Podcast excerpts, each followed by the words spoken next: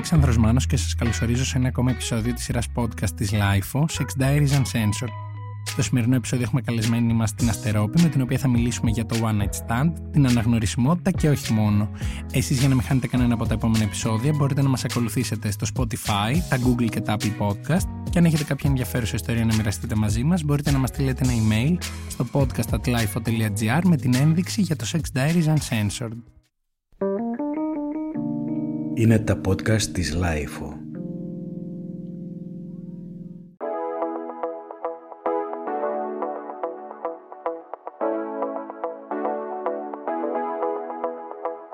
Γεια σου Στερόπη.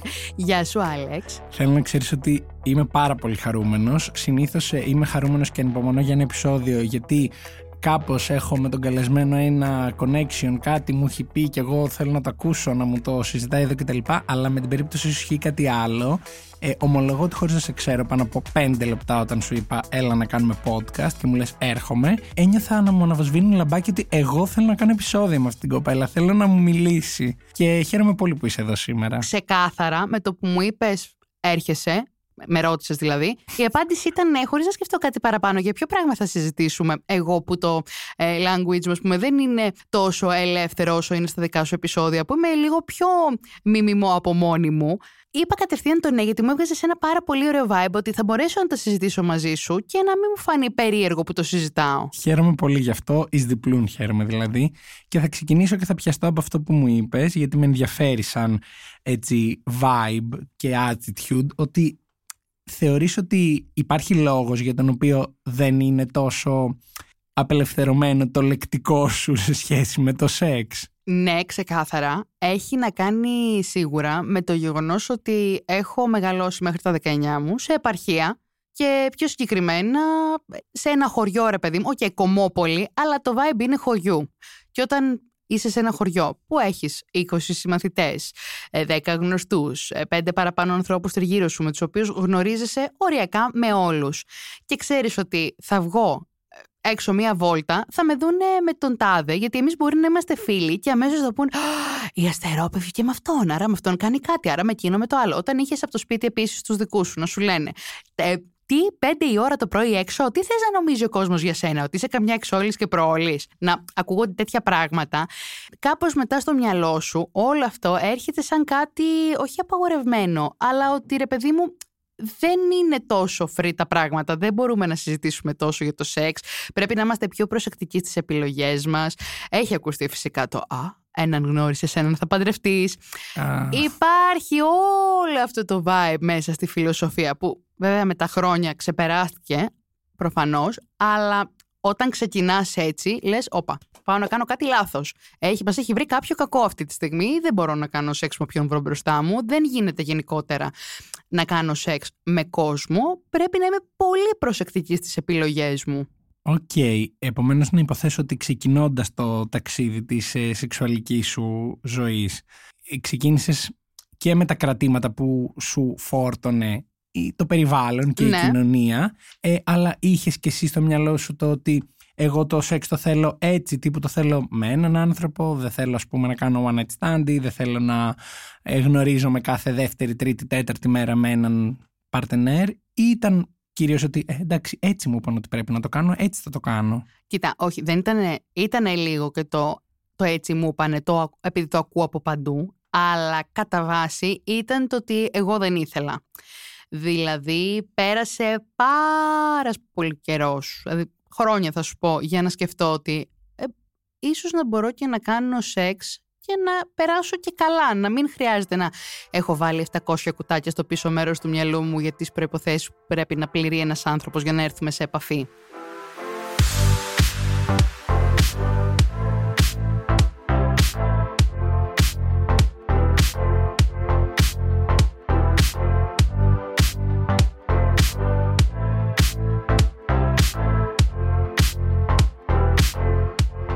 Θέλω να γυρίσω σε αυτό που ανέφερες λίγο πριν, ότι ρε παιδί μου μέχρι τη στιγμή που άρχισα να σκέφτομαι ότι πώς κάνω σεξ, πώς γνωρίζομαι, πώς ε, έχω όλο αυτό το πράγμα στο μυαλό μου, είχα 700 κουτάκια που έπρεπε να πληρεί κάποιος. Τι κουτάκια ήταν αυτά από το ξεκίνημα της σεξουαλικής σου ζωής που κουβάλαγες μαζί σου και έλεγες ότι για να κάνω εγώ σεξ με τον τάδε, πρέπει να υπάρχουν αυτά; Λοιπόν, κουτάκι νούμερο 1.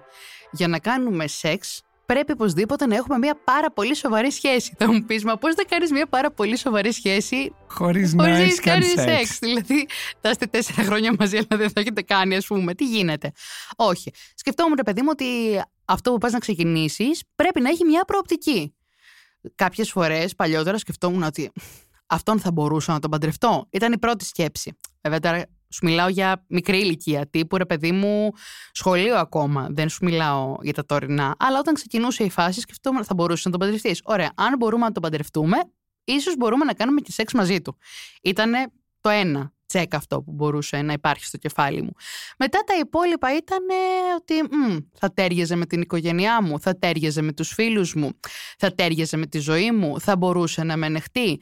Τι ελαττώματα έχω, θα μπορούσα εγώ να ανεχτώ εντός εισαγωγικών αυτόν τον άνθρωπο. Και η λίστα τώρα μετά είναι ατέλειωτη. Οκ, οπότε με όλα αυτά τα προαπαιτούμενα, στα πρώτα χρόνια της ενήλικης ζωής σου υπήρχαν άνθρωποι που πληρούσαν τα κριτήρια αυτά για να κάνετε σεξ, για να βρεθείτε, να φλερτάρετε, να γίνει κάτι ρε παιδί μου; Όχι, όχι. Γιατί τους είχα απορρίψει όλους. Γιατί μπορεί να μου έκανε, ας πούμε, π.χ. ε, Ε, το εμφανισιακό το κλικ. εμφανισιακό του κλικ.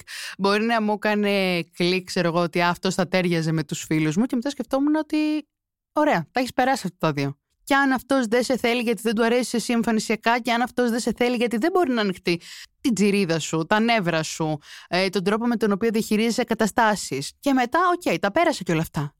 Πώς θα τον πας στους γονείς σου αυτόν. Γενικά ευτυχώς που έχεις διευκρινίσει ότι αυτά τα κουτάκια πλέον κάπως τα έχεις ε, Όχι κάπως, έχουν φύγει τα κουτάκια. αυτά. διαχειριστεί Ναι. γιατί ε, θα ήταν πολύ τρομακτικό για μελλοντικούς ενδιαφερόμενους όλο Καλά. αυτό που περιγράφεις. Καλά, έχει τύχει τώρα, επειδή μου το είπες αυτό, να σου κάνω παρένθεση για να καταλάβεις τι συμβαίνει στο σπίτι, ας πούμε. Για τι πες. συνέβαινε, μάλλον.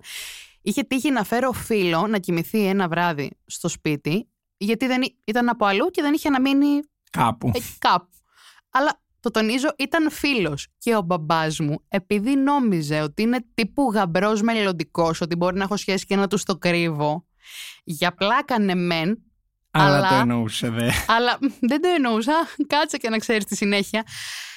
Εμείς ήμασταν μέσα στο σπίτι και εκείνος είχε φύγει από το σπίτι και επέστρεφε και γύρισε και μπήκε στο σπίτι με καραμπίνα. Οκ. Θέλω να το κρατήσουμε αυτό. Το κρατάω. Την είχε βγάλει κάποια Την- βόλτα. όχι, δεν είχε βγάλει βόλτα. Ήταν υποτίθεται ότι την είχε πάει για να την ξεσκονίσει, να του τη φτιάξει κάποιος, αλλά γύρισε με την καραμπίνα. Προφανώς δεν θα σκότωνε τον άνθρωπο, ούτε είναι τέτοιες οι προθέσεις του. Αλλά το έκανε για να φανεί λίγο του στυλ. Να ξέρεις τι παίζει να εδώ, ξέρεις bro. σε ποιο σπίτι μπαίνεις. Να ξέρεις που Οκ. μπαίνει.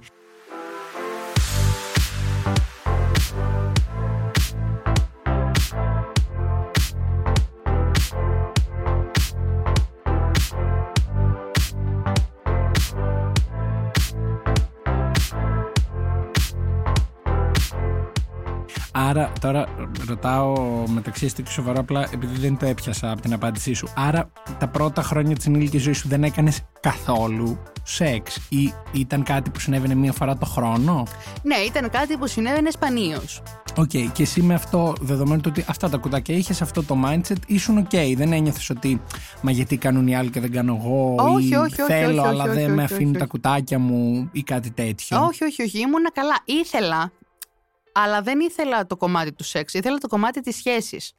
Και από τη στιγμή που συνδεόταν το ένα με το άλλο, δεν έκανα ούτε το ένα ούτε το άλλο. Και πότε γίνεται αυτό το κλικ και λες μάλλον πρέπει να το δω λίγο αλλιώς, τύπου να επανεξετάσω ρε παιδί μου τα κριτήρια με τα οποία αποφασίζω να πορευτώ σεξουαλικά και σχεσιακά εννοείται, εφόσον συνδεόντουσαν. Ναι, αυτό έγινε κάποια στιγμή. Ε, εν τω μεταξύ δεν έγινε σε σχέση μέσα.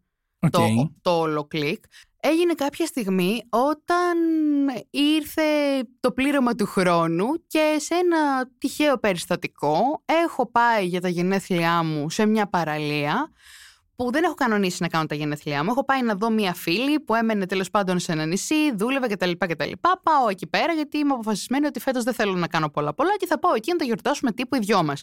Με τη φίλη αυτή είναι σημαντική λεπτομέρεια να σου πω ότι δεν ήμασταν φίλες χρόνια. Ότι είχαμε πρωτοξεκινήσει και αράζαμε, ας πούμε. Και μου έχει προτείνει να πάω από εκεί. Επομένως λέω γιατί όχι, θα κάνω κάτι εναλλακτικό φέτος. Και εκεί που πηγαίνουμε τέλος πάντων να ράξουμε κάπου σε ένα μαγαζί να πιούμε δύο ποτά, ξεκινάει η φάση του να πιούμε δύο ποτά, να πιούμε και δύο δεύτερα. Έρχονται δύο τύποι ότι ήμασταν οι δυο μας, που ο ένας ήξερε τη φίλη, αράζουν στο τραπέζι μας. Εν τω μεταξύ, δεν μου περνάει ούτε σε δευτερόλεπτα από το μυαλό ότι εγώ με έναν από τους δύο, έναν από τους δύο μάλλον θα μπορούσα να τον δω ερωτικά ή μου έχει κάνει ένα κλικ ή ότι το οτιδήποτε τέλος πάντων ερωτικό. Είμαι σε φάση, ωραία, είμαστε παρέα, μια χαρά περνάμε, τέλεια. Άντε, γιατί και εγώ στην αρχή σκεφτόμουν ότι μπορεί να έκανα λάθος επιλογή που ήρθα εδώ για τα γενέθλια. Δεν θα είμαστε και οι δυο μας. Θα έχει πλάκα. Έχει πέσει στο τραπέζι το θέμα των ε, γενεθλίων μου. Οπότε ξέρεις, είναι και λίγο χιουμοριστική η κατάσταση. Ότι α, δεν πειράζει, θα κάνεις φέτος πρώτη φορά γενέθλια με δύο αγνώστους μαζί. Οπότε πηγαίνει καλά το όλο κόνσεπτ. Ε, τώρα να μην στα πολυλογώ, κουβέντα στην, στην κουβέντα, ο καημός μεγάλωνε. Και έχουμε πιει αρκετά ρε παιδί μου στο μαγαζί που βρισκόμαστε. Οπότε σε κάποια φάση αυτός ο τύπο έχω αρχίσει να πιάνω ένα vibe ότι με φλερτάρει, αλλά δεν παίρνω και όρκο. Λέω μπάμορε, θα μου φάνηκε η ιδέα μου είναι φιλικός. Εν τω μεταξύ, καμία σχέση με τα πράγματα που είχα εγώ στο μυαλό μου για τους τύπους που μου αρέσουν. Όχι για τα κουτάκια, για το εμφανισιακό, για το vibe που θέλω να μου βγάλει, το οτιδήποτε. Οπότε μου φέρνουν εκεί πέρα ένα γλυκό, ένα cheesecake, δεν ξέρω αν μετράει. Μετράει, για την μετράει. ιστορία. Και το κριτήριο του γλυκού είναι σημαντικό. Είναι σημαντικό. Πώς Μου φέρνουν- επιλέγεις να φέρεις ένα γλυκό σε μια κοπέλα άγνωστη που έχει γενέθλια; Σβήνω λοιπόν ένα cheesecake και μου λέει: Θες να κάνουμε μια βόλτα. Λέω: Οκ, κάτι μου είπε για να πάμε στην παραλία να, να σου δείξω κάτι διαφορετικό για τα γενέθλιά σου. Αλλά εγώ πρόσεξε. Τίποτα. Χαλαρή, άνετη. Δεν, ούτε μου είχε περάσει σου λέω από το μυαλό ότι πάμε για να γίνει κάποια φάση ή να συμβεί το οτιδήποτε. Γιατί υπό άλλες συνθήκες θα είχα πανικοβληθεί. Θα, όχι θα είχα ξαναβγάλει τα κουτάκια στη φόρα. Όχι όλα. Γιατί σου λέω κάποια από αυτά τα είχα αφήσει, αλλά πάλι κάπως Υπήρχαν ορισμένα. Υπήρχαν. Τα, αυτή τη στιγμή μπορώ, είμαι έτοιμη, τι συμβαίνει, είμαι προετοιμασμένη γι' αυτό. Ε, είμαστε στην παραλία, φοράω μαγιό, ε, βρωμάω, δεν ξέρω, μυρίζω αλάτι, τι ξέρεις, όλα αυτά τα πράγματα. Οπότε πηγαίνουμε απλώς στην παραλία που έχει και πάρα πολύ ωραία βραδιά, φοβερά αστέρια από πάνω μας. Εγώ με τη θάλασσα συνδέομαι τύπου γοργόνα, έτσι με φωνάζουν οι φίλες μου. Και λέω, «Α, εξαιρετικά, θα κάνουμε και τη βόλτα. Μας είχαμε πάρει μαζί, νομίζω, μπύρες. Δεν ήμασταν του θανατά ότι είχαμε πιει, δεν ξέρω εγώ τι, ρε παιδί μου, αλλά είχαμε πιει παραπάνω. Υπήρχε ένα κέφι. Υπήρχε ένα κέφι τέλος πάντων. Οπότε έτσι όπως είμαστε και κάνουμε τη βόλτα, μια που είμαι όρθια, μια που έχω βρεθεί στην άμμο και λέω «Όπα, καλησπέρα, say what, τι έγινε εδώ» και δεν ήταν μόνο το ότι δεν το περίμενα. Με φυλάει και στο φιλί καταλαβαίνεις πολλά για το πώς θα εξελιχθεί η κατάσταση μετά και αν θα υπάρχει χημεία και πώς θα βγει όλο αυτό, όχι προς τα έξω, αλλά Προς στο τα μετα... μέσα. Προς τα μέσα, κυριολεκτικά και στο μεταξύ σας. Και εκεί που σκεφτόμουν κάθε φορά, «Ωχ, και πώς φαίνεται αυτό πάνω μου, και πώς φαίνεται εκείνο την ώρα που κάνουμε σεξ. Και μ, ε, μην σκύβω το κεφάλι προς τα κάτω, φαίνεται προγούλη. Και αν είναι αυτός από κάτω, φαίνεται προς τα πάνω το μάγουλο.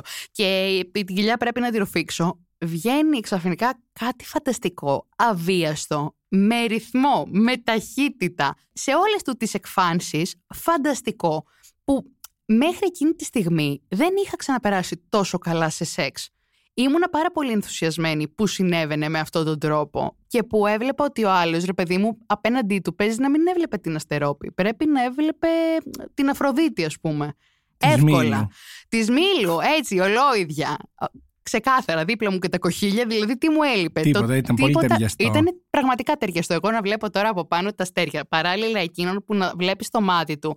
Όχι ότι επειδή έχουμε πιει ότι συμβαίνει αυτό και ότι γι' αυτό γίνεται έτσι τόσο έντονα και τόσο ωραία. Ότι το ζεις στα αλήθεια. Δεν είναι του πιωμένου, ρε παιδί μου. Εντάξει. Αντίο, θα βγαίνω από εδώ και πέρα κάθε βράδυ και θα κάνω one night stand σε αυτή τη ζωή. Ήταν κάπως έτσι εκείνη τη στιγμή στο μυαλό μου, γιατί υπήρχαν τα κουτάκια, κουτάκια, κουτάκια και εκείνη τη στιγμή συνειδητοποιώ ότι αυτό που κάνω ουσιαστικά είναι ο ορισμός του one night stand. Που εγώ μέχρι τότε όχι απλώς δεν είχα σκεφτεί το one night stand. Είδες, είχα 6.000 κουτάκια για να βγω να κάνω σεξ ή να μπω σε μια σχέση η οποία προφανώς θα, Θα περιέχει περιλαμβάνει και, και, σεξ. και σεξ. Οπότε εκείνη τη στιγμή όλα έχουν αρχίσει να αλλάζουν. Εκείνη η στιγμή ήταν τέλεια. Και μετά εκείνη η στιγμή πέρασε. Γιατί εκείνη τη στιγμή εμφανίστηκε η φίλη μου από το πουθενά, η οποία με είχε πάρει μάλλον κάποια τηλέφωνα και εγώ δεν το είχα σηκώσει. Γιατί δεν το είχα ακούσει, ήταν στο αθόρυβο. Ήσουν απασχολημένη. Ήμουν απασχολημένη όσο να πεις και μας πετυχαίνει τον έναν πάνω στον άλλον. Και η οποία δεν ήταν απλά ότι φώναξε από μακριά κάτι. Ήρθε Δίπλα. Δι- όχι δίπλα μας. Με έπιασε από το χέρι τη στιγμή που ήμασταν μαζί. Και με τράβηξε. Έχω πάθει το μεταξύ εκείνη τη στιγμή, δεν καταλαβαίνεις. Ε, οριακά εγκεφαλικό, να τσιρίζει, να την έχει πιάσει ιστερία ότι δεν τη σέβομαι γιατί ήρθα στο μέρος της και εκείνη ήθελε να φύγει και να πάμε νωρίτερα στο σπίτι, γιατί την άλλη μέρα το πρωί δούλευε και εγώ δεν τα σκέφτηκα όλα αυτά. Και επίσης είμαστε στο χωριό της και ο κόσμος και τι θα λέει και εκείνο και το άλλο. Οπότε όλα τα κουτάκια εκείνη τη στιγμή Εμφανίστηκαν μπροστά εμφανίζονται μπροστά μου σε wallpaper 3D, ε, δεν ξέρω πες το πώς θέλεις, ολοζώντανα, να κουνιούνται, να έρχονται έτοιμα να με κατασπαράξουν. Γιατί όπως σου είπα, είχαμε πιει και λιγάκι, οπότε εκείνη τη στιγμή ήταν θολωμένα όλα και ήταν και μια πάρα πολύ έντονη στιγμή δική μου, αλλά έγινε ακόμα πιο έντονη με τα αρνητικά συναισθήματα που μου δημιούργησε η φίλη εντός εισαγωγικών. Οπότε εκείνη τη στιγμή αποχωριζόμαστε. Κακήν κακός. Κακήν κακός. Πραγματικά δεν έχω νιώσει πιο άβολα στη ζωή μου ποτέ σε ό,τι μου έχει συμβεί. Και πηγαίνουμε, μπαίνουμε στο αυτοκίνητο. Εγώ να τσακώνομαι με αυτήν που μου λέει σε παρατάω, πήγαινε κι όπου θες. Να είμαι μεταξύ στο πουθενά τώρα. Σε κάτι βουνά. βουνά. Ήταν βουνά και θάλασσα μαζί, γιατί σου είπα είμαι στη θάλασσα, αλλά ήταν και βουνό. Οπότε είμαι κυριολεκτικά στο πουθενά, προσπαθώ να την ηρεμήσω, γιατί όχι μόνο το που θα πήγαινε εκείνη τη στιγμή, που ήταν αργά το βράδυ και ήμουν μακριά από τον πολιτισμό. Ότι δεν, δεν υπήρχε λόγος να είμαστε τσακωμένες έτσι. Δεν καταλάβαινα ποιο ήταν το τόσο κακό που έχω κάνει. Αλλά και γενικά οι φίλοι μου, ούσα και εκείνη από χωριό, μάλλον είχε περασμένες τις ίδιες αντιλήψεις, οι οποίες τις βγήκαν και εκείνες πάνω στο ένα-δύο ποτά που είχαμε βγει παραπάνω και συνέβη όλο αυτό. Οπότε επιστρέφουμε την άλλη μέρα, την άλλη μέρα λέω, το ίδιο βράδυ επιστρέφουμε στο σπίτι της, κοιμόμαστε, ξυπνάμε το πρωί. Το πρωί ήταν σε φάση ότι Εντάξει, OK, okay, ε, δεν κατάλαβες ότι εγώ το πρωί δουλεύω. Εμένα όμως όλα αυτά μου είχαν χτυπήσει. Δεν ήταν ότι είχαν φύγει το επόμενο πρωί. Ήταν όλα μαζί μας και προσπαθούσα να σκεφτώ αν ήταν όντως λάθος, το κομμάτι του one night stand. Επίσης είχα να διαχειριστώ τον άνθρωπο αυτόν την επόμενη μέρα το πρωί και την όλη κατάσταση. Και γιατί δεν είχα ξανακάνει ποτέ στη ζωή μου one night stand, αλλά και γιατί έγινε και με αυτόν τον τρόπο ε, η διακοπή της φάσης. Το ότι χωριστήκαμε ότι ήρθε η άλλη από πάνω μας δεν ήταν άβολο μόνο για μένα, ήταν και για τον άνθρωπο που ήμασταν μαζί εκείνη τη στιγμή. Που σου λέει, κάτσε φίλε, τι φάση, τι δικαίωμα έχει δώσει στη φίλη της που έρχεται από πάνω μας τη στιγμή που κάνουμε σεξ. Ήταν όλο όπως καταλαβαίνεις περίεργο. Επομένως, προσπαθώ να πάρω δύο βαθιές ανάσεις και να ξεκινήσω ένα-ένα να τα τακτοποιώ. Εκείνη ευτυχώς έφυγε να πάει στη δουλειά της, οπότε δεν πολύ μιλήσαμε. Πήγα και συνάντησα τον άνθρωπο με τον οποίο είχαμε βρεθεί. Ευτυχώς κατάλαβε ακριβώς τι συνέβη και πήγαν όλα καλά στο μεταξύ μας. Το συζήτησα μετά αργότερα και με την κοπέλα αυτή τέλος πάντων, όπου και εκείνη ήταν πιο ψύχραιμη και πιο ήρεμη. Οπότε λύθηκε ας πούμε το όλο κόνσεπτ, αλλά σε μένα σου λέω είχαν επιστρέψει τα κουτάκια. Και αυτό μου πήρε μετά αρκετά χρόνια πάλι να το βάλω στο κεφάλι μου ότι, όχι χρόνια, ένα-δυο νομίζω. Ε, να σε ρωτήσω κι εγώ κάτι εδώ. Ναι αυτό με την που έτσι ξέρεις πέρασες λίγο στην απέναντι όχθη. Δηλαδή έκανες κάτι που δεν το περίμενες ότι θα το έκανες που δεν ήταν στις συνήθειές σου και στα, στις επιθυμίες σου. Το έζησες, ήταν και πάρα πολύ ωραίο. Πυροτεχνήματα, Αφροδίτης της Μήλου ναι, ναι, ναι. αστέρια, κύματα κτλ. Και ταυτόχρονα αυτό κάπως είχε ένα άδοξο τέλος τουλάχιστον εκείνη τη συγκεκριμένη στιγμή την, το επόμενο διάστημα, ρε παιδί μου, σκεφτόσουν ότι εντάξει, αφού έγινε έτσι, τύπου μια φορά προέκυψε και σε μένα να βγω λίγο έξω από τα νερά μου και τα κουτάκια μου, άστο δεν είναι για μένα τελικά, ή προσπαθούσες να δεις τι από τα δύο προτιμάς, τύπου το άπειρα κουτάκια και όλα πολύ ψαγμένα πριν γίνει κάτι versus «Α, OK, okay, μπορεί να προκύψει κάτι και ας το απολαύσουμε». Δηλαδή ουσιαστικά προσπαθούσες να επιλέξεις τι από τα δύο προτιμάς ή να επεξεργαστείς το ότι σου συνέβη κάτι που δεν το περίμενες ποτέ από σένα ότι θα το έκανες. Κοίταξε να δεις τώρα, είναι και τα δύο μαζί. Γιατί από τη μία ήταν ότι δεν περίμενα ποτέ στη ζωή μου ότι θα κάνω εγώ one night stand. Πάρα πολλές φίλες μου έκαναν, πάρα πολλοί φίλοι μου. Εννοείται ότι δεν ήμουν καθόλου judging σε αυτό το κομμάτι. Εννοείται ότι αφού εκείνοι το ήθελαν και τους άρεσε, ήμουνα πάρα πολύ OK okay με αυτό. Αλλά δεν ήταν OK για μένα, ρε παιδί μου. Δεν ήταν στα δικά μου τα μέτρα. Δεν αισθανόμουν εγώ καλά. Μετά λοιπόν από όλο αυτό, κάθισα και τα έβαλα κάτω και στην αρχή σκεφτόμουν. Όχι αν μου αρέσει ή όχι, το πήγαινα στο κομμάτι του αν είναι σωστό ή όχι. Ηθικά, ας πούμε. Οπότε, όταν δεν έβγαλα και πάρα πολύ μεγάλη άκρη με το ηθικό κομμάτι, έφτασε κάποια στιγμή αργότερα και η ώρα της ε, ψυχοθεραπείας που έκανα και μπήκε μέσα και σε αυτό το κομμάτι. Και εκεί το απομυθοποίησα τελείως, ή μάλλον το αποποινικοποίησα πιο σωστά. Και είδα ότι, οκ, όταν και άμα θέλεις, κάνεις ό,τι θέλεις. Επομένως, δεν χρειάζεται να σκέφτεσαι αν είναι σωστό ή λάθος. Δεν υπάρχει σωστό ή λάθος. Τέλειο. Μ' αρέσει πολύ αυτό το συμπέρασμα στο οποίο κατέληξες, γιατί η αλήθεια είναι ότι το θεωρούμε δεδομένο. Δηλαδή, εγώ το θεωρώ δεδομένο ότι κάποιος έχει αυτό στο μυαλό του σαν mindset, ότι αν θέλω και αν προκύψει και αν το νιώσω, το κάνω. Απλά ξεχνάμε πολλές φορές το πόσο μας επηρεάζει και ο τρόπος που μεγαλώνουμε, τα ακούσματα που έχουμε από το κύκλο μας και από την οικογένειά μας. Δηλαδή, και εγώ, οι φίλοι μου, άπειρες φορές με αντιμετωπίζουν σαν, όχι συστηματικά ενώ με αντιμετωπίζουν σαν εξόλη και πρόλη, γιατί εγώ το έχω στο μυαλό μου πιο χήμα και πιο ρευστό. Θα μπορούσε όμω αυτό εμένα να με επηρεάζει, να, έχω, να, να φορτώνομαι και βάρος απόψεων που δεν είναι δικές Ναι, σίγουρα. μου. Οπότε χαίρομαι πολύ που κατέληξες στο σωστό, ας μου επιτραπεί ο χαρακτηρισμός συμπέρασμα.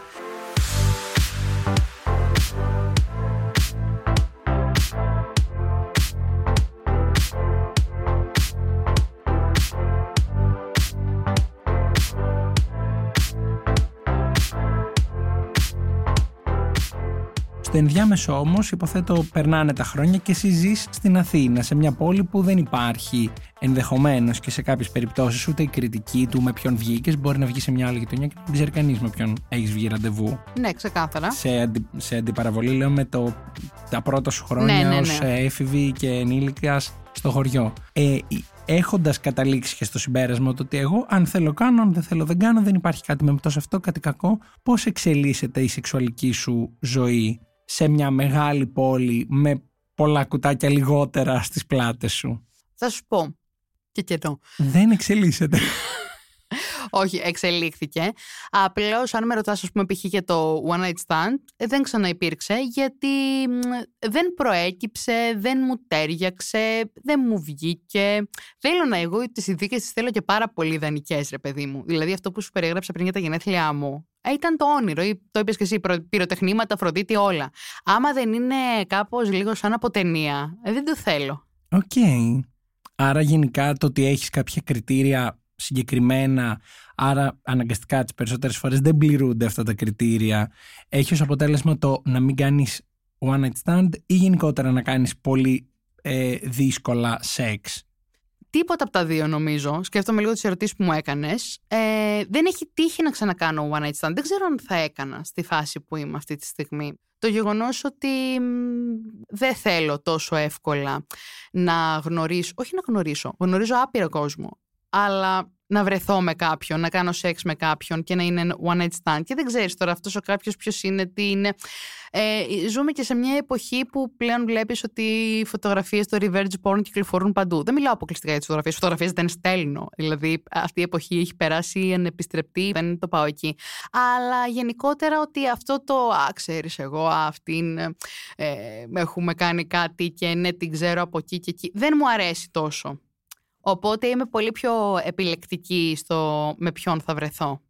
Για να σου είμαι ειλικρινής, το κομμάτι της αναγνωρισμότητας τώρα το λέμε γενικά, τέλος πάντων το κομμάτι του ότι από τη δουλειά μου, σου, οποιοδήποτε, ε, κάποιοι άνθρωποι έχουμε μία, μας ξέρουν, 5, 10, 20 άνθρωποι, μου περνάει και εμένα συχνά από το μυαλό, σαν όχι ανασταλτικός παράγοντας ακριβώς, αλλά σαν ε, μία υπενθύμηση του ε, πού είμαι, τι κάνω, δηλαδή σε μια παραλία που θα ήθελα και εγώ να ζήσω αυτό με τα πυροτεχνήματα και την Αφροδίτη της Μήλου και όλο το vibe και τον αέρα του, της θάλασσας, θα είχα στο πίσω μέρος του μυαλού μου ότι κι αν πιο δίπλα μου είναι κάποιος ο οποίος με βλέπει, με ξέρει, με έχει δει, με έχει αναγνωρίσει, που όχι ότι θα ντρεπόμουν, δηλαδή κάνω κάτι που θα Ναι, μπορούσε να οκ. το κάνει να ήταν και, ο, και εκείνος εκεί γι' αυτό. Ακριβώς. Αλλά θα είχα στο πίσω μέρος του μυαλού μου το ότι πλέον πέντε άνθρωποι με ξέρουν. Τρεις, τέσσερις, δύο. Πώς το διαχειρίζεσαι στο day to day, δηλαδή είναι κάτι που το έχεις γενικά στο μυαλό σου ότι υπάρχει ή στην κάθε προσέγγιση που θα σου κάνει κάποιος να σε φλερτάρει, να σου στείλει ένα μήνυμα ας πούμε, στο Instagram ότι γεια σου κούκλα κτλ. κτλ.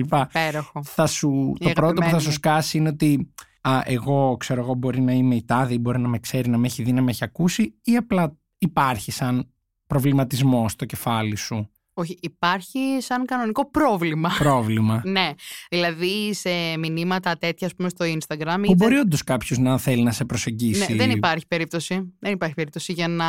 Όχι ε, ψωνίστηκα σε καμία περίπτωση. Απλώς για να με προσεγγίσει ο άλλος θέλω να είναι μπροστά μου. Ή για να τον προσεγγίσω. Ό,τι, δεν ξέρω. Γιατί δεν βγαίνει αλλιώς. Δεν, δεν μπορώ να λειτουργήσω. Δηλαδή, καλά, δεν έχω Tinder ή οποιαδήποτε, οποιοδήποτε ε, άλλο Dating είδους app. dating app άλλο. Δεν υπάρχει περίπτωση. Και σου λέω στα μηνύματα, ας πούμε, στο Instagram που θα έρθουν την ώρα της εκπομπής ή γενικότερα όποτε είναι να εμφανιστούν αυτά τα μηνύματα. Μπορεί να απαντήσω πολύ ευγενικά. Συνήθως δεν θα απαντήσω άμα είναι τα τύπου Καλησπέρα, καύλα, τι κάνεις. Αυτά δεν θα απαντήσω. Γιατί βλέπω το σκοπό του άλλου εξ αρχής, οπότε ξέρω ότι Δεν σε ενδιαφέρει. δεν με ενδιαφέρει. Τώρα, αν είναι κάτι πιο ευγενικό και προσπαθήσει ο άλλος να με γνωρίσει, δεν είναι ότι. Μάλλον το θες λάθο στην αρχή, οπότε δεν απαντάω καν. Όχι, απαντάω, αλλά όταν δω ότι το πράγμα πηγαίνει σε φλερτ, δεν θα συνεχιστεί. Θυμάσαι, γιατί μου το πέταξες και τώρα εγώ δεν μπορώ να με ρωτήσω, ξέρεις, είμαι και λίγο φιλοπερίεργος. Όχι, όχι. Ε, θυμάσαι την τελευταία φορά που σε προσέγγισε κάποιος από κοντά, εφόσον το από μακριά το αφήνουμε Ναι, λίγο ναι, στην ναι. άκρη. Τι έγινε, τι προσέγγιση ήταν, υπήρχαν κουτάκια, ότι. Εντάξει, το τον έχω απέναντί μου δεν σημαίνει ότι αναιρούνται όλα τα υπόλοιπα κουτάκια τύπου Ναι. ποιος είναι, τι κάνει, πόσο σοβαρά με βλέπει, πόσα παιδάκια θέλετε εγώ δύο. Ε, Είναι λίγο.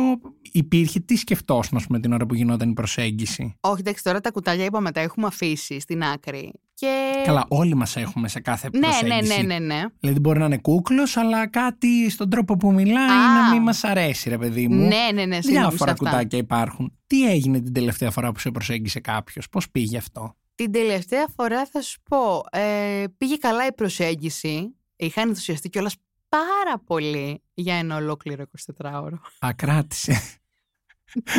ναι, κράτησε τόσο πολύ. ναι. Ε, εντάξει, δεν ήταν, ήταν και από τις δύο πλευρές το ότι δεν πήγε παρακάτω.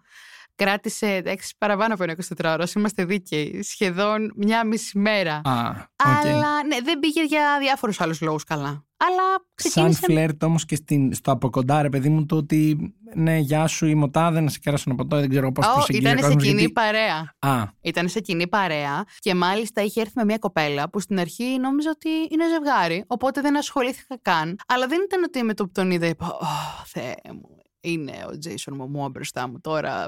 Πέθανε να γίνω χαλή να με πατήσει. Ή ό,τι άλλο θέλει, εν πάση περιπτώσει, εγώ δεν χαλάω χατήρια. Ήταν ότι, οκ, ήρθε ένας τύπος με την κοπέλα του στην παρέα. Δεν έγινε κάτι. Πάνω στην κουβέντα και στο τι σου είναι αυτή εδώ; όχι, όχι, όχι, ούτε καν. Δεν, δηλαδή δεν υπήρξε ποτέ κάποια ερώτηση. Και εγώ σκέψου ότι δεν μιλούσα καν μαζί του στην παρέα, γιατί ήταν φίλος, φίλων κτλ. Οπότε είχε σχέση. Υπήρχε μια απόσταση. Υπήρχε μια απόσταση. Ξεκίνησε εκείνος σταδιακά, ρε παιδί μου, να μου μιλάει.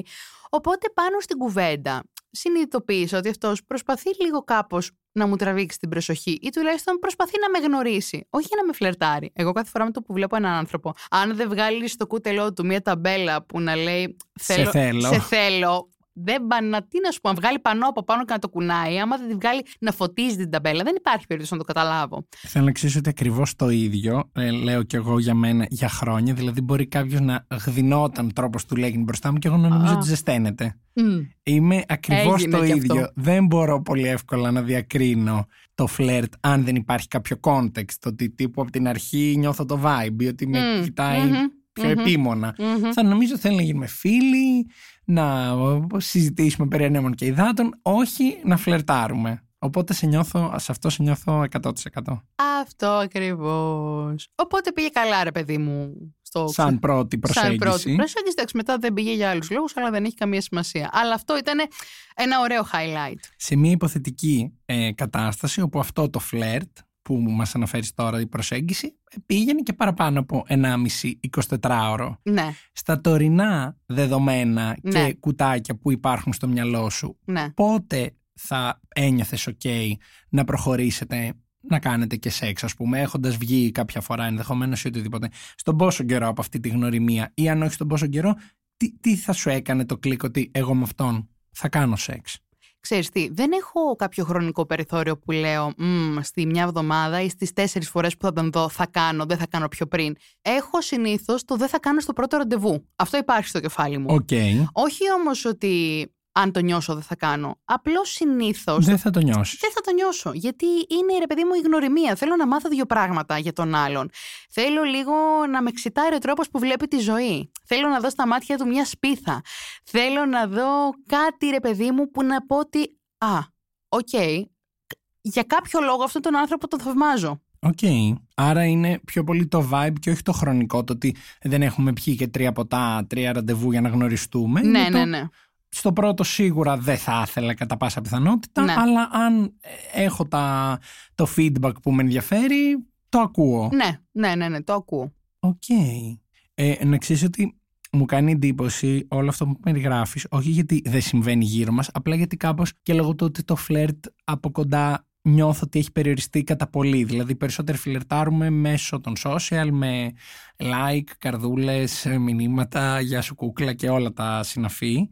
Ε, νιώθω ότι είναι πάρα πολύ δύσκολο πλέον να βγεις κάπου, να γνωρίσεις κάποιον και να πετύχει όλο αυτό και κάπως να πει ένας από τους δύο ότι δεν χρειάζεται να κάνουμε σεξ σήμερα, δεν είναι απαραίτητο. Μπορούμε να γνωριστούμε και να κάνουμε την επόμενη φορά. Ή θα περιμένω λίγο. Γενικά υπάρχει μια ανυπομονησία με την καλή και με την κακή έννοια. Το ότι να πάμε να κάνουμε skip τα πολλά πολλά, να δούμε αν ταιριάζουμε και σε αυτό, γιατί υπάρχει και η φοβία του καλά τα λέμε, αλλά δεν κάνουμε καλό σεξ, οπότε και εκεί τι να το κάνεις. τι να το κάνεις. Σίγουρα. Το Σίγουρα. κρατάς για φίλο, αλλά τι, ξέρεις, λες κάτσε τώρα μην παραγνωριστούμε και παραδεθούμε και έρθει η ώρα για το προκείμενο και δεν, Και δεν πάει καλά. καλά. Το ακούω και αυτό, αλλά γι' αυτό το λόγο δεν αφήνεις και τόσο χρόνο. Δεν είπαμε να μιλάς με τον άλλον ένα μήνα και στον ένα μήνα πεις Α, τώρα θα κάνουμε σεξ. Ε, Τώρα δεν, ήρθε η ώρα. Ούτε καν. Αλλά είναι όντως πάρα πολύ δύσκολο όλο αυτό ακριβώς που περιέγραψες.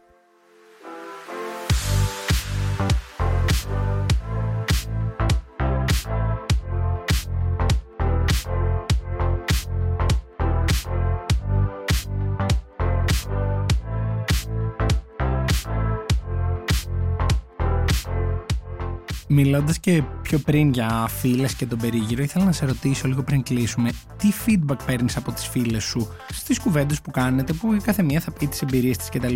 Είναι, ε, σε, σε αντιμετωπίζουν σαν εντός πολλών εισαγωγικών εξωγήινοι που το θες λίγο κάπως πολύ συγκεκριμένο ή έχουν κι αυτές νιώθουν αυτό το, το προβληματισμό ρε παιδί μου το όχι, ότι όχι, όχι. Ξεκάθαρα εξωγήινη. Εξωγήινη μόνο. Ε, εντάξει, το καταλαβαίνουν αρχικά, αλλά, όχι επικριτικά εξωγήινοι Ναι, αλλά όχι δεν το επικριτικά. καταλαβαίνουν ας πούμε σαν Ναι. mood αλλά δεν είναι το mood τους ε, αυτό. Εγώ είμαι αυτή που θα μου πούνε κάθε φορά, έλα ρε φίλε, άνοιξε ένα Tinder ή ξέρω εγώ, ρε φίλε αυτός σε κοιτάει τόση ώρα. Ε, χαμογέλασέ του κι εσύ λίγο. Είναι οι φίλες που είναι από το πλάι και σε σπρώχνουν. Προσπαθούν έτσι να σπρώξουν Προσπαθούν να λίγο. σπρώξουν την κατάσταση ή ξέρω εγώ θα θέλουν να μου γνωρίσουν κάποιον και σε αυτό έχω πρόβλημα ας πούμε. Δεν θέλω να μου γνωρίσουν κάποιον. Όχι γιατί δεν θέλω, αλλά γιατί όταν ξέρω ότι θα μου γνωρίσεις κάποιον που κι αυτού είναι πιθανότητα να του έχεις πει ότι μου έχει κάνει π.χ. έτσι ένα κλικ στο εξωτερικό. Νιώθω σαν να το έχουμε, μ, ε, σαν να το έχουμε προκαθορίσει ότι εμείς τώρα πάμε για να γνωριστούμε και ότι ε, θα πάει καλά ή κακά, αλλά ξέρουμε ότι- γιατί είμαστε εδώ. Εγώ θέλω να μην ξέρω γιατί είμαστε εδώ. Αν σε γνωρίσω τώρα και βγει κάτι από όλο αυτό, θα μου αρέσει πάρα πολύ. Αν σε γνωρίσω τώρα και γίνουμε φίλοι, τέλειο. Μπορεί να σε γνωρίσω και να μην ταιριάζουμε καν μεταξύ μας, να μην πιούμε ούτε καφέ αύριο. Αλλά θέλω, δεν θέλω εκείνη τη στιγμή να ξέρω ότι έχεις έρθει εδώ για φίλος, για γνωστός, για γκόμενο, για το οτιδήποτε. για προξενιό Δεν, καλά το προ... Γελάω, γελάω. Δεν υπάρχει περίπτωση. Όχι, όχι. όχι. Δηλαδή, μου, έχουνε- μου λένε οι φίλοι μου πολύ συχνά ότι Α, να σου γνωρίσει αυτό. Μα δες, είναι κούκλος, δες στα social του. Ε, και είναι και πάρα πολύ καλό παιδί και έχει χρόνια να κάνει σχέση. Και η προηγούμενη του φερόταν τέλεια. Ε, ε, του φερόταν πάρα πολύ άσχημα, συγγνώμη, που για μένα συνήθως αυτό είναι λίγο με πιάνει το μητέρα Τερέζα. Έχει Να περάσει το περιθάλψεις άσχημα, αυτό το περιθάλψουμε παιδί. το παιδί. Ναι, όχι. Δεν πιάνει ούτε αυτό εκείνες τις φορές. Οκ. Ε, έχω πάθει ένα ω- ωραίο σοκ γιατί κάπως αυτό το μια πολύ διαφορετική αντίληψη η οποία μας νιώθεις ότι από τον άλλον είναι πηγαία και δεν περιορίζεται. Δεν είναι ότι ε, θέλω να κάνω σεξ αλλά δεν κάνω για να μην με πει ο κόσμος ε, ε, τσούλα ή οτιδήποτε και να μην νιώθω εγώ άσχημα και είναι ότι εγώ έτσι το θέλω. Και παράλληλα με να έχεις και φίλους που το θέλουν εντελώς διαφορετικά. Για Ναι. μένα αυτό σαν συνδυασμός είναι πολύ μαγικό πράγμα, ρε παιδί μου, η τόσο διαφορετική αλληλεπίδραση και το γούστο, όχι το εμφανισιακο Μμμ. το τι γουστάρει ο καθένας να κάνει. Αλλά ομολόγω πως κάπως ίσως εμένα θα με πίεζε η- η- το peer pressure του ότι έλα, έλα, έλα να σου γνωρίσουμε ή κοίτα τον αυτόν ή που οι φίλοι το κάνουν από καλή πρόθεση. Ναι, ναι, ναι. Μπορεί και να με πίεζε λίγο το ότι ε, νιώθω ότι πρέπει να ανταποκριθώ στις ε, προσδοκίες των φίλων μου τέλος πάντων ότι ε, να μου γνωρίσουν έστω, να φλερτάρω έστω, να... να πώς να το πω, Ναι, ναι, όχι, καταλαβαίνω τι λες. Εντάξει, Δεν χάνω τα λόγια μου. δεν είναι στην αρχή, ας πούμε, τις πρώτες φορές που μου το είχαν πει, το αισθανόμουν σαν πίεση ότι ρε φίλε, τι φάση, με λυπούνται, γιατί μου λένε συνέχεια να μου γνωρίσουν κόσμο. Όταν όμως μετά κάτσαμε σε ένα τραπέζι και τους εξήγησα ότι παιδιά, εγώ δεν λειτουργώ έτσι. Κατάλαβαν τη φάση μου. Οπότε, ας πούμε, τώρα πια οι φίλες μου π.χ. μπορούν να μου πούν Α, να ξέρεις, απλά ο τάδε μπορεί να έρθει να πιει καφέ μαζί μας. Τυχαία. Τυχαία, αλλά χωρίς να του έχουν μιλήσει. Όντως, μπορεί απλά να καλέσουν κάποιον στο ίδιο τραπέζι ή να πάμε σε ένα μαγαζί που μπορεί να είναι και ο τάδε, αλλά χωρίς να έχει μιλήσει η φίλη ή η παρέα σε εκείνον για εμένα και ούτε το αντίστοιχο, ας πούμε. Απλά να μου πούν ότι α, πάμε σε αυτό το μαγαζί. Και συνήθως όταν συμβαίνει κάτι τέτοιο, θα μου πούν σε αυτό το μαγαζί, θα πάμε, ξέρω εγώ, να πιούμε ένα ποτό. Α, θα του πω πώς και έτσι. Ε, μας αρέσει και δουλεύει και ένας γνωστός μας. Σε τέτοιες περιπτώσεις μου έχει προκύψει το να γνωρίσω Φλερτ. κάποιον, φλερτ και να φλερτάρουμε. Και εκείνες να το είχαν εξ αρχή στο μυαλό τους ότι εμείς θα ταιριάξουμε και μπορεί, και μπορεί να φλερτάρουν, αλλά επειδή ξέρουν ότι είμαι πεισματάρα και δεν θα θέλω να πάω με το προξενείο εντός εισαγωγικών, να με πάνε και να βγει φυσικά από μόνο του.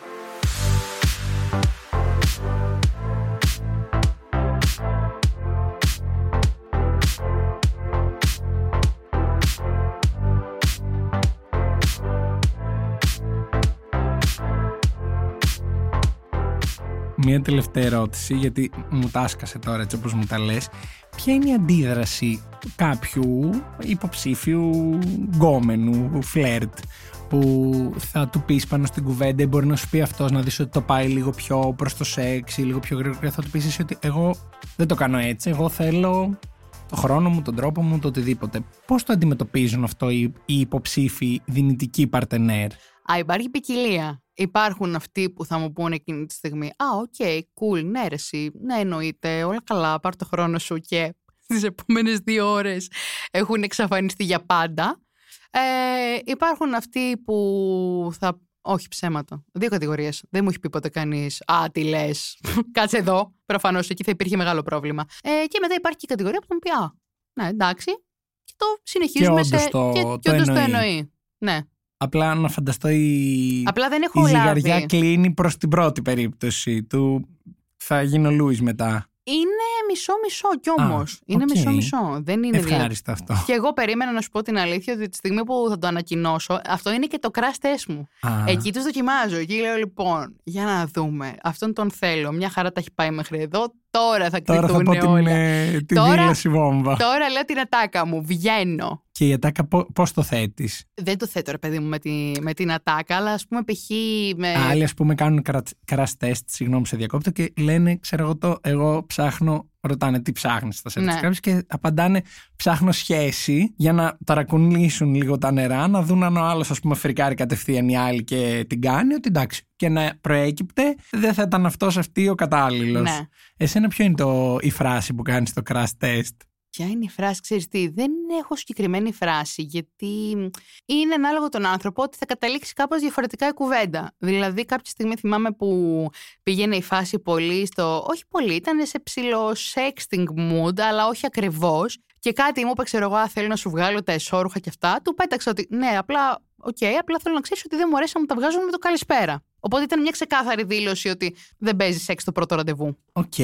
Είναι ενδιαφέρον το αποτέλεσμα κάθε τέτοιου crash test. Ναι, ναι, γιατί είναι κάθε φορά διαφορετικός ο τρόπος με τον οποίο το χειρίζεσαι.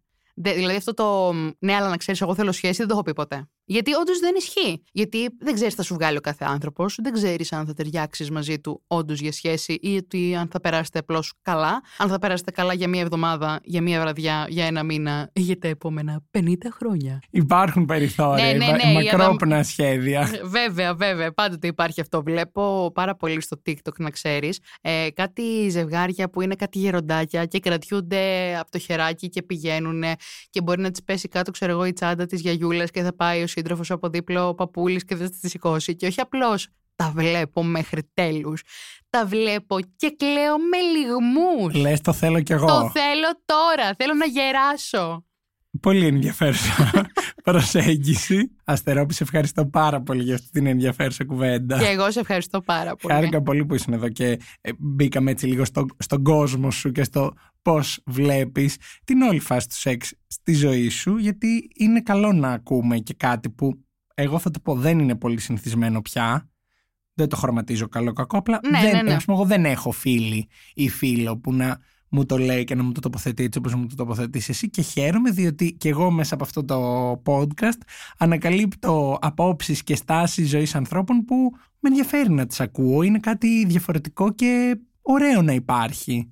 Να κάνουμε σεξ όπως μας βγαίνει και να φλερτάρουμε όπως μας βγαίνει και να μην πιεζόμαστε από το τι πρέπει να κάνουμε και ξέρεις. Όλα αυτά τα κουτάκια που συνήθως οι άλλοι μας φορτώνουν. Ακριβώς. Και όχι εμείς. Σε ευχαριστώ πολύ. Και εγώ σε ευχαριστώ.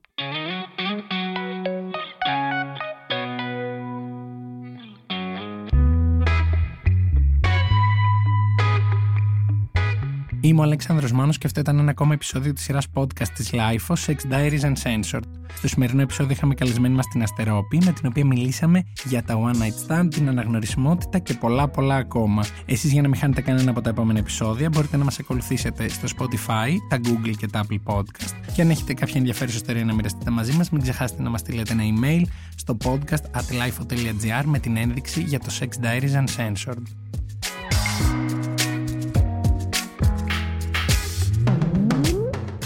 Ηχοληψία, επεξεργασία και επιμέλεια Γιώργος Ντακοβάνος και Μερόπη Κοκκίνη. Ήταν μια παραγωγή της LiFO. Είναι τα podcast της Λάιφο.